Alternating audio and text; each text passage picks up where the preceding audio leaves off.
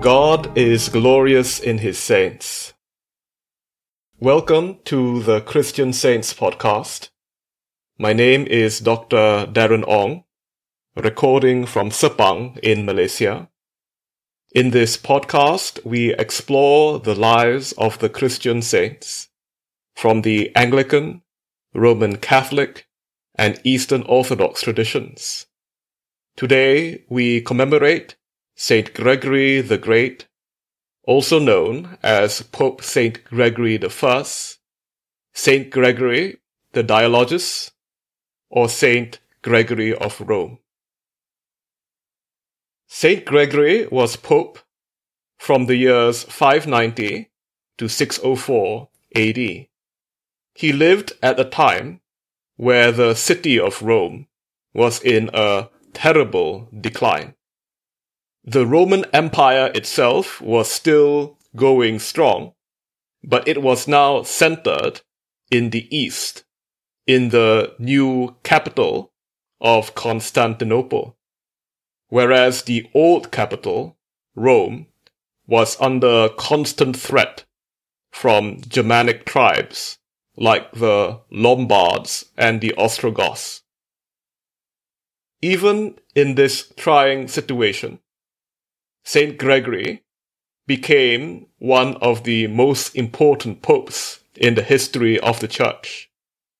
He was an influential writer and liturgist. He launched missions to bring Christianity to new lands and to new people, and is particularly celebrated for bringing the gospel to the English people. He is also known for his charity.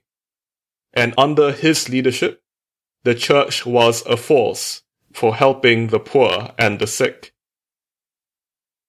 Saint Gregory was born around the year 540 AD into a distinguished noble family. His father served as a senator and was a prefect of the city of Rome. Saint Gregory was also the great great grandson of another pope, Pope Felix III. However, the Rome of Gregory's time was not at all what it was in its heyday. In fact, shortly before St. Gregory's birth, the city was occupied by the Ostrogoths, and was only recently reconquered by the Roman Empire. In the 540s, around the time of St. Gregory's birth, was also when Rome was hit by the plague of Justinian, the same disease that would cause the Black Death some centuries later. In 546, Rome was again sacked by the Ostrogoths. It was only in 554 when the Roman Empire defeated the Ostrogoths and their allies in the Battle of Volturnus that peace would return to Italy. The city of Rome could then rebuild, but only as a city of secondary importance, with imperial power centered at Constantinople. St. Gregory received a decent education despite all the chaos and had a successful career in government, following in his father's footsteps to become prefect of Rome, the highest ranking official in the city. When his father died in the year 574, St. Gregory decided to give up all of his familial wealth and political power to instead live the simple life of a monk. This passage is taken from a biography of Saint Gregory written by F. Holmes Dudden. Gregory's resolution was taken at last. His father, Gordianus, was already dead, and his mother Sylvia had retired into a life of seclusion in the neighborhood of the Basilica of St. Paul. The Caelian Palace, together with the bulk of the legionaries' wealth, had fallen to Gregory, who had thus become one of the richest men in Rome. Now, however, he renounced it all. The greater part of his paternal inheritance he devoted to the foundation and endowment of monasteries. Of these, six were situated in Sicily and may probably be identified with the monasteries of St. Hermas, of Saints Maximus and Agatha, of St. Theodore, of St. Hadrian, the Praetorian Monastery, and the nunnery of St. Martin. The seventh and most famous of all, the celebrated monastery of St. Andrew, was founded in Gordianus's palace in Rome, close to the church of St. John and St. Paul.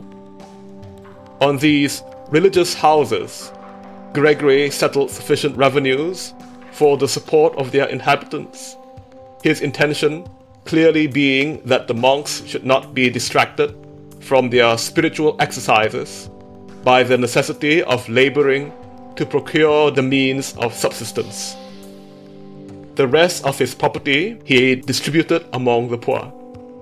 Then, having laid aside every sign of his former rank and wealth, the man whose silken robes and glittering jewels had dazzled all eyes when he drove in state processions through the city, donned the coarse dress of a monk, and began to learn the lessons of humility as a simple brother in the monastery he had founded.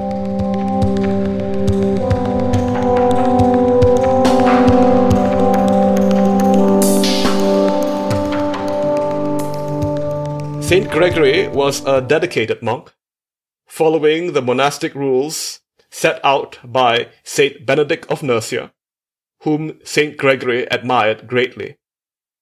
The fasting he would undertake in this time was so severe it would weaken his health for the rest of his life.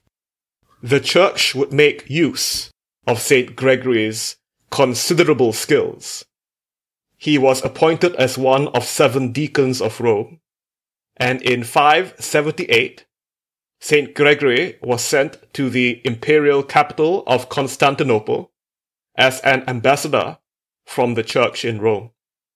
This was a time when Constantinople was at the height of its power and wealth.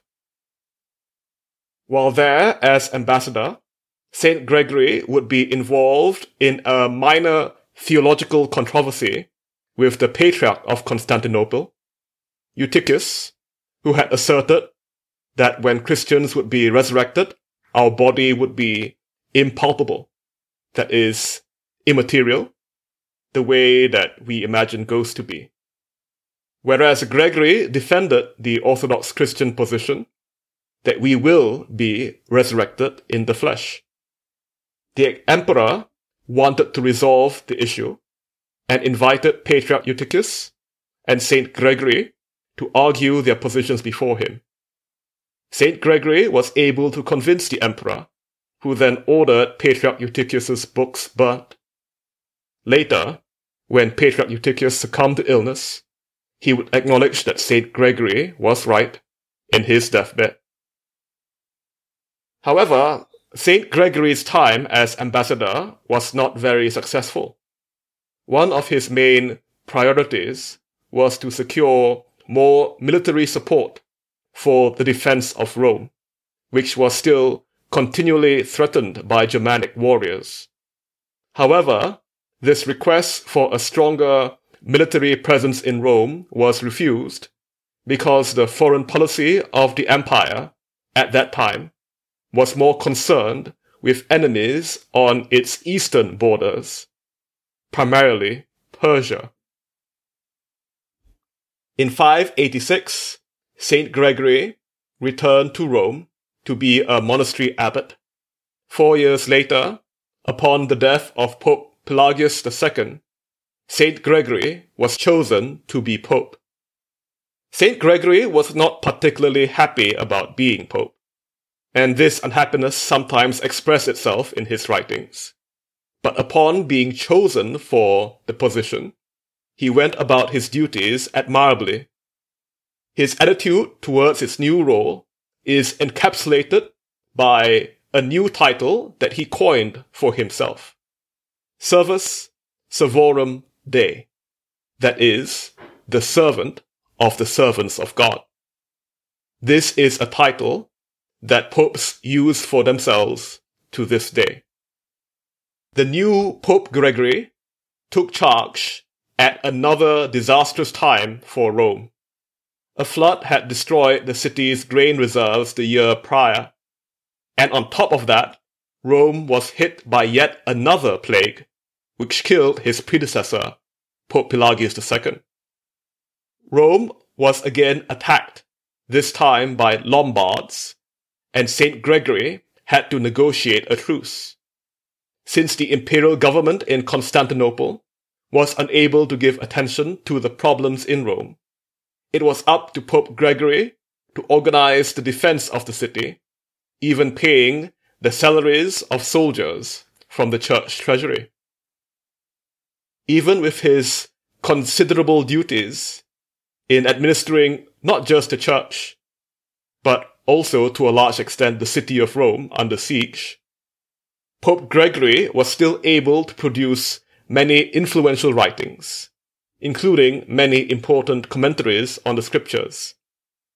Let us take this time to go through a few of his most important writings. In the Eastern Orthodox Church, Saint Gregory is most often referred to as Saint Gregory the Dialogus, which is a reference to one of his most well known works, the Dialogues. This was a book that compiled the life stories of various saints of his time, structured as a series of dialogues between Gregory himself and a deacon, Peter.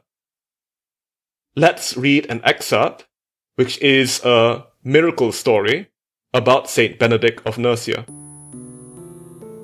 Gregory said, Upon a certain time, as Saint Benedict was going to the oratory of Saint John, which is in the top of the mountain, the old enemy of mankind, upon a mule, like a physician, met him, carrying in his hand a horn and a mortar.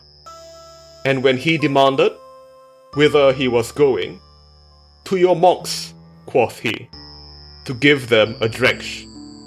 A drench is a large dose of veterinary medicine. The venerable father went forward to his prayers, and when he had done, he returned in all haste. But the wicked spirit found an old monk drawing of water, into whom he entered, and straightway cast him upon the ground and grievously tormented him. The man of God, coming from his prayers, and seeing him in such pitiful case, gave him only a little blow with his hand.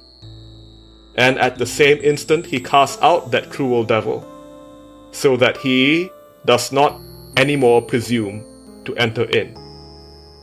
Peter said, I would gladly know whether he obtained always by prayer to work such notable miracles, or else sometimes did them only at his will and pleasure. Gregory said, Such as be the devout servants of God, when necessity requireth, use to work miracles both manner of ways, so that sometime they effect wonderful things by their prayers, and sometime only by their power and authority for St. John saith, So many as received him, he gave them power to be made the sons of God. They then, that by power be the sons of God, what marvel is it, if by power they be able to do wonderful things? And that both ways they work miracles. We learn of St. Peter, who by his prayers did raise up Tabitha, and by his sharp reprehension did sentence Ananias and Sapphira to death for their lying. For we read not that in the death of them he prayed at all, but only rebuked them for that sin which they had committed? Certain, therefore, it is that sometimes they do these things by power, and sometimes by prayer. For Ananias and Sapphira, by a severe rebuke, St. Peter deprived of life, and by prayer restored Tabitha to life.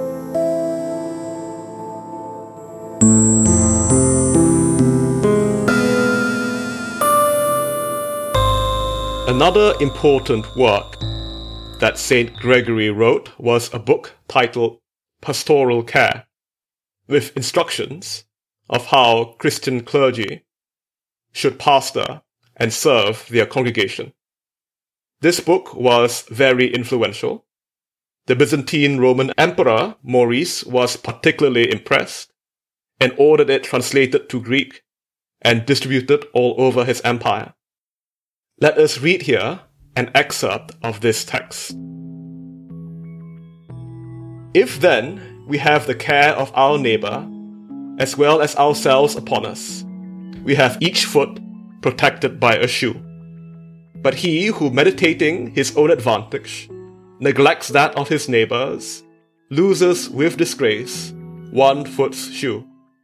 And so there are some, as we have said, enriched with great gifts, who, while they are ardent for the studies of contemplation only, shrink from serving to their neighbor's benefit by preaching. They love a secret place of quiet. They long for a retreat for speculation. With respect to which conduct, they are, if strictly judged, undoubtedly guilty in proportion to the greatness of the gifts whereby they might have been publicly useful.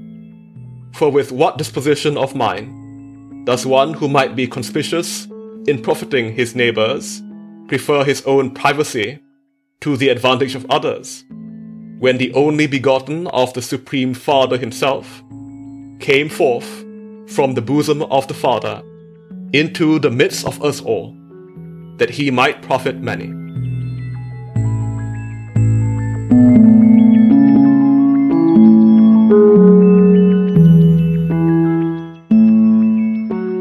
St. Gregory was also active in advancing the evangelical mission of the church. Bear in mind that this was a time when the city of Rome was facing disaster after disaster. And because of this, the church in Rome had neglected overseas missions to focus on problems at home. But St. Gregory did not use the problems in Rome as an excuse not to bring the gospel to places and peoples who had not yet received it. He was particularly celebrated for establishing a mission to the English, sending St. Augustine of Canterbury with a large contingent of missionaries to an ultimately successful missionary journey to England. Reverend Alban Butler, the great English hagiographer, relates this anecdote to explain St. Gregory's desire to bring Christ to the pagan English. While still a monk, the saint was struck with some boys who were exposed for sale in Rome, and heard with sorrow that they were pagans. And of what race are they? he asked. They are angels. Worthy indeed to be angels of God, said he. And of what province? Of Deira, was the reply. Truly must we rescue them from the wrath of God. Uh, is Latin for the wrath. And what is the name of their king? He is called Ella. It is well, said Gregory. Alleluia must be sung in their land to God. He at once got leave from the Pope and had set out to convert the English when the murmurs of the people led the Pope to recall him. Still, the Angles were not forgotten, and one of the saint's first cares as Pope was to send from his own monastery St. Augustine and other monks to England.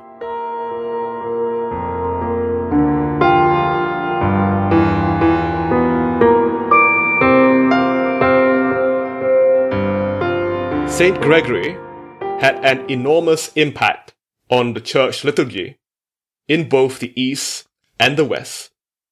During midweek services in Lent, Orthodox churches celebrate the divine liturgy of the pre sanctified gifts, which is attributed to Saint Gregory.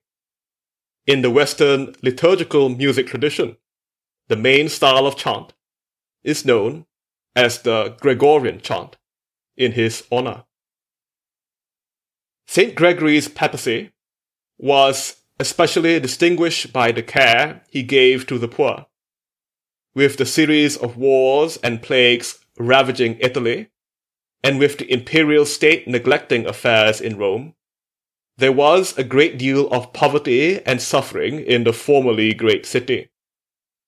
St. Gregory used the resources of the church and applied it to be a shelter and protection for the poor and hungry. To be clear, St. Gregory did not invent Christian charity. Jesus' teaching and ministry on earth showed his deep concern for the poor, and Christians from the very beginning of the faith were known for the care that they showed to the poor. The institution of the Xenodochium, which meant a place for strangers, was established in the Christian Roman Empire as places where Christians, especially monastics, would care and minister to the needy. The Xenodochium serving as a combination of guest house and hospital. But St. Gregory directed the resources and focus of his church to helping the poor and hungry to an extent greater than it had before, establishing the church as an institution that would meet not just the spiritual needs, but the physical needs of the desperate poor. This is a legacy that endures to this day. In every corner of the world where there is suffering, the Christian church is caring for the sick and feeding the hungry. There is a wonderful PhD thesis written by Dr. Miles Doleac at Tulane University. Poverty, Charity, and the Papacy in the time of Gregory the Great, which explores in detail St. Gregory's ministry to the poor during his time as Pope. We will quote from the conclusion of that thesis. From the first century on, Christian believers had been called to be constant servants of the poor and the stranger. In doing so, by charitable acts both large and small, they claimed a measure of power over the evils of the world and the oppressive forces of the powerful.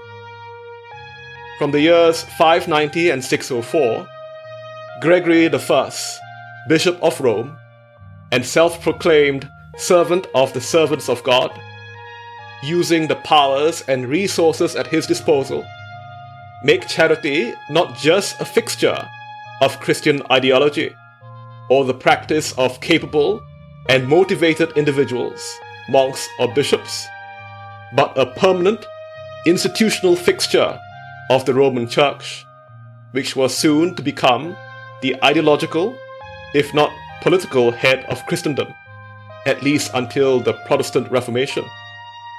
This was Gregory's great achievement.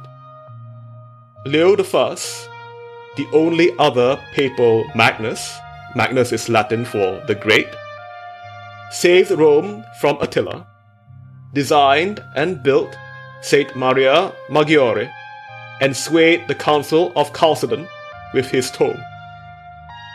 Gregory's contribution was in the realm of charity, in the overhaul, expansion, and formalization of the church's charitable apparatus. We hold the position of paymaster in the affairs of the poor.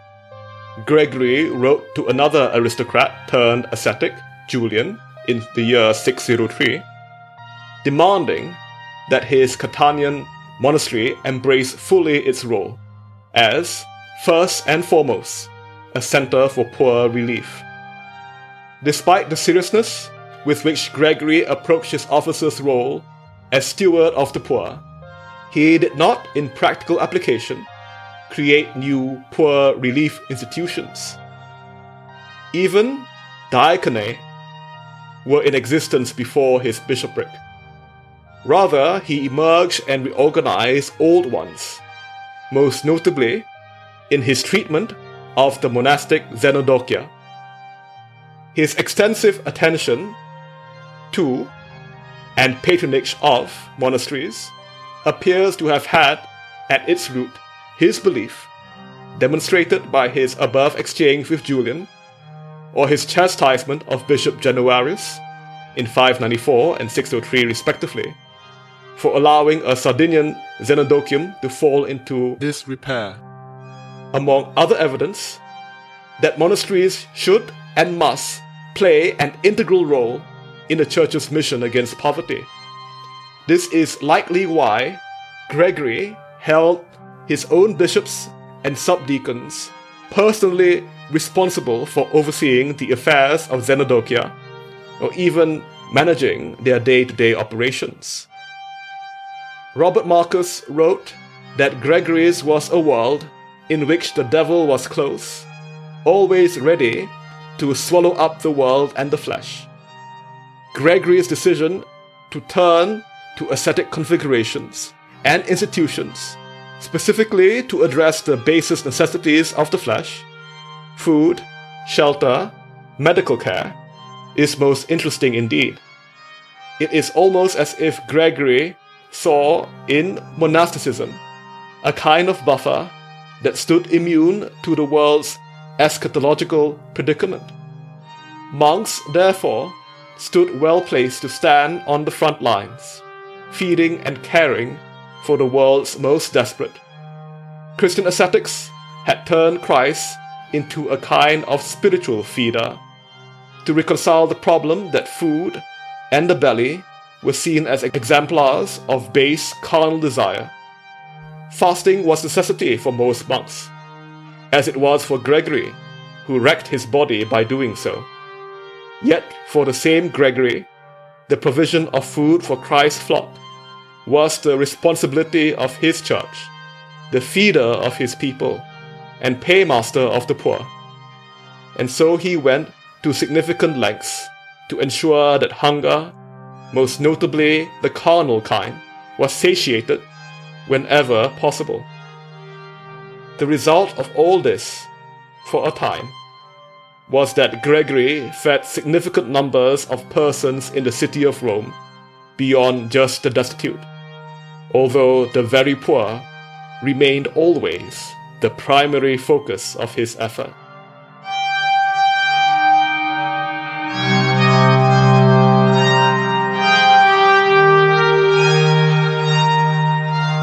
Saint Gregory passed in the year 590, and his relics are located at St. Peter's Basilica in Rome.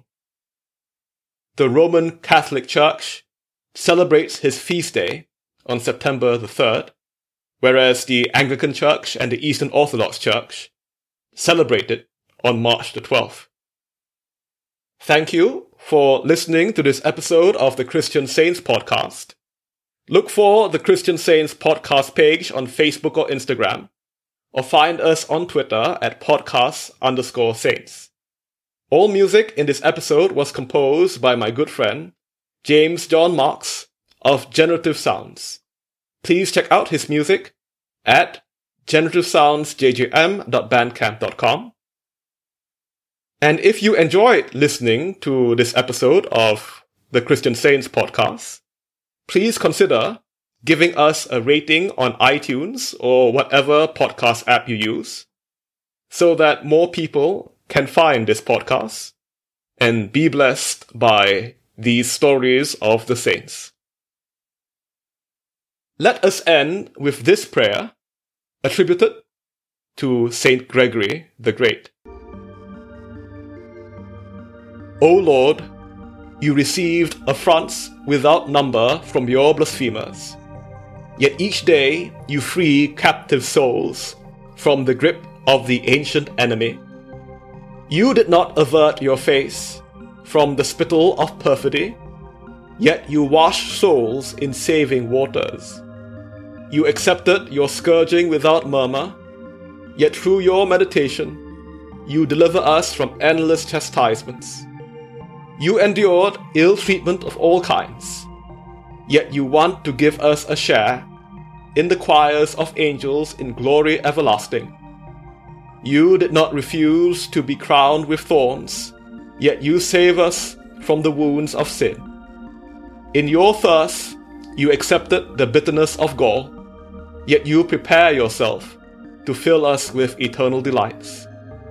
You kept silence under the derisive homage rendered you by your executioners, yet you petitioned the Father for us, although you are his equal in divinity. You came to taste death, yet you were the life, and had come to bring it to the dead.